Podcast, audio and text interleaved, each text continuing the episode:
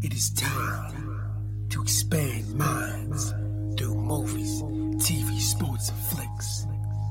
It is time to boldly go where no podcast has gone before. It is time for the Captain Talks Flicks. The Captain, Captain Talk, Flicks. Flicks. Welcome to the Captain Talks Flicks podcast. I'm your host, the Captain Cortez, aka Mr. Love, and this is where we talk flicks. I welcome the podcast, podcast where me, the Captain, talks about movies, TV, sports, flicks, anything you can see in the tuber screen. I like to get on here give my unique perspective because after 47 years of being on planet Earth, I've developed new perspective about these movies, TV, sports, and flicks, and I like to get on and tell about it. Because just maybe, just maybe you care. And according to the stats, it looks like you do care. I want to give a big shout out to Malta. Got some plays over Malta this past week. Gracias, gratitude, Todoroba. And Malta, you have a lot of interesting looking museums over there. I was on the web kind of just looking around there and saying, man, it's a lot of cool looking museums. So one of these days, I'm going to fly over to Malta and check out these museums in person. I have to do that. One of these days, I'm definitely going to do that. So nice thanks for listening. Appreciate Gossip's gratitude. And just FYI, back day was school to be a radio DJ, but never got a job. I think I never got a job because I just didn't have the vision. If I would have had the vision, maybe I would have saw myself becoming a radio DJ. But I didn't. It allowed me to become the greatest podcaster in the Matrix. Something to debate might be true, might not be true. But I said it on the internet, so it's gotta be true, right? Because everything on the internet is facts, not facts, true, false propaganda, fake news, the Matrix, G.I. Joe, Transformers, Star Wars, Star Trek. I don't know. I didn't make the internet. Ask the people that made the internet. So when you're online, just be aware, just watch out. Anyways, I could ramble all day, but it won't. Let's get right into the podcast. But first, a word from our sponsor. Ladies and gentlemen, where we lay our head, where we spend our time when we're resting, is a very important place. It's a very important place where we stay at. Wherever we stay, where we sleep, where we lay, where we rest, where we play at. We're not out in the world, you know. It's a very important place. So if you're looking for something new to put up in your casa, your dwelling, wherever you stay at, we got a poster for you over at the Existing Fictions as a store called Connect the Dots. Because in life, connecting the dots will get you far. At least I believe that's true. So if you want a new poster for your dwelling, for your casa, for your house, for whatever, your apartment, whatever, I'll put a link below to the Connected Dots poster. Check it out. Now, let's get on with the podcast.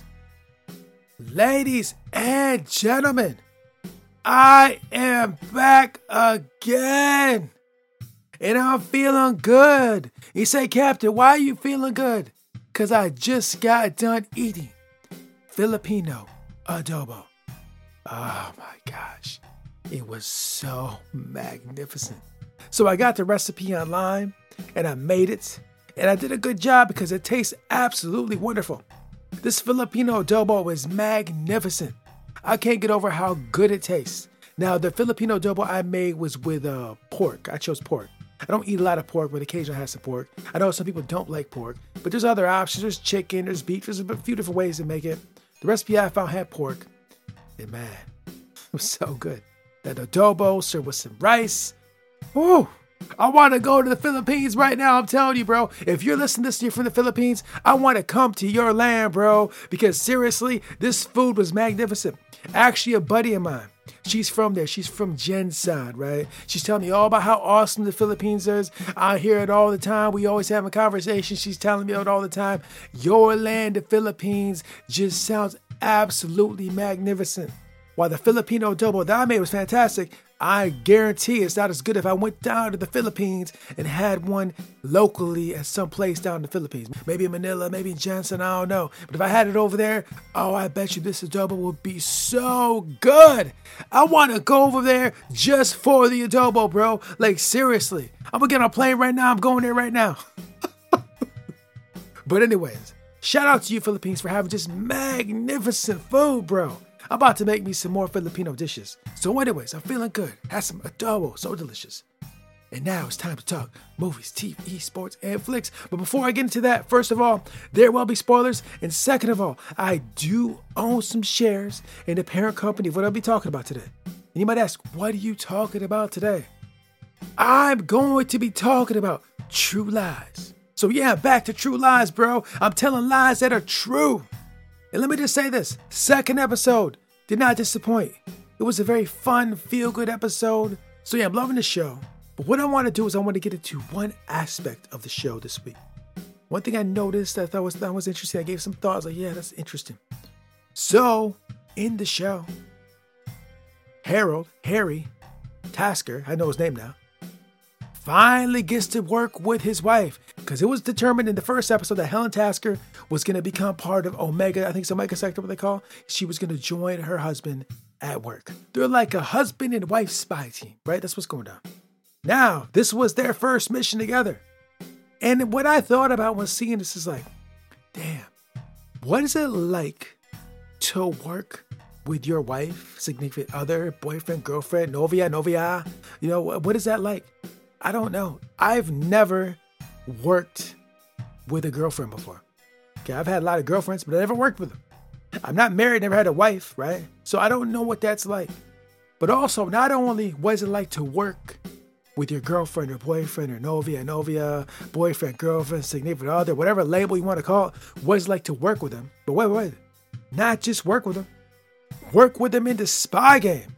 So it's one thing to work with your, your significant other, spouse, wife, whatever, in just a regular job, right? So just working in a regular job. Imagine working a regular job, right? But then you working in the spy game with them, right? Like, what is that like? Now, maybe some of you guys out there work with your husband, work with your wife, work with your girlfriend, work with your boyfriend. Maybe you know what that's like. I don't even know. I imagine at moments in time, it could be a little stressful, uncomfortable, uh, weird, strange. And in this episode, we kind of do see that. Because guess what? Guess what happened? They're out doing spy stuff together, the husband and the wife. And you know what happens? They run into their exes. What are the chances of being on a spy mission and you run into your exes? Both. The husband ran into his ex and the wife ran into her ex. And the husband met her ex and the wife met his ex. Yeah.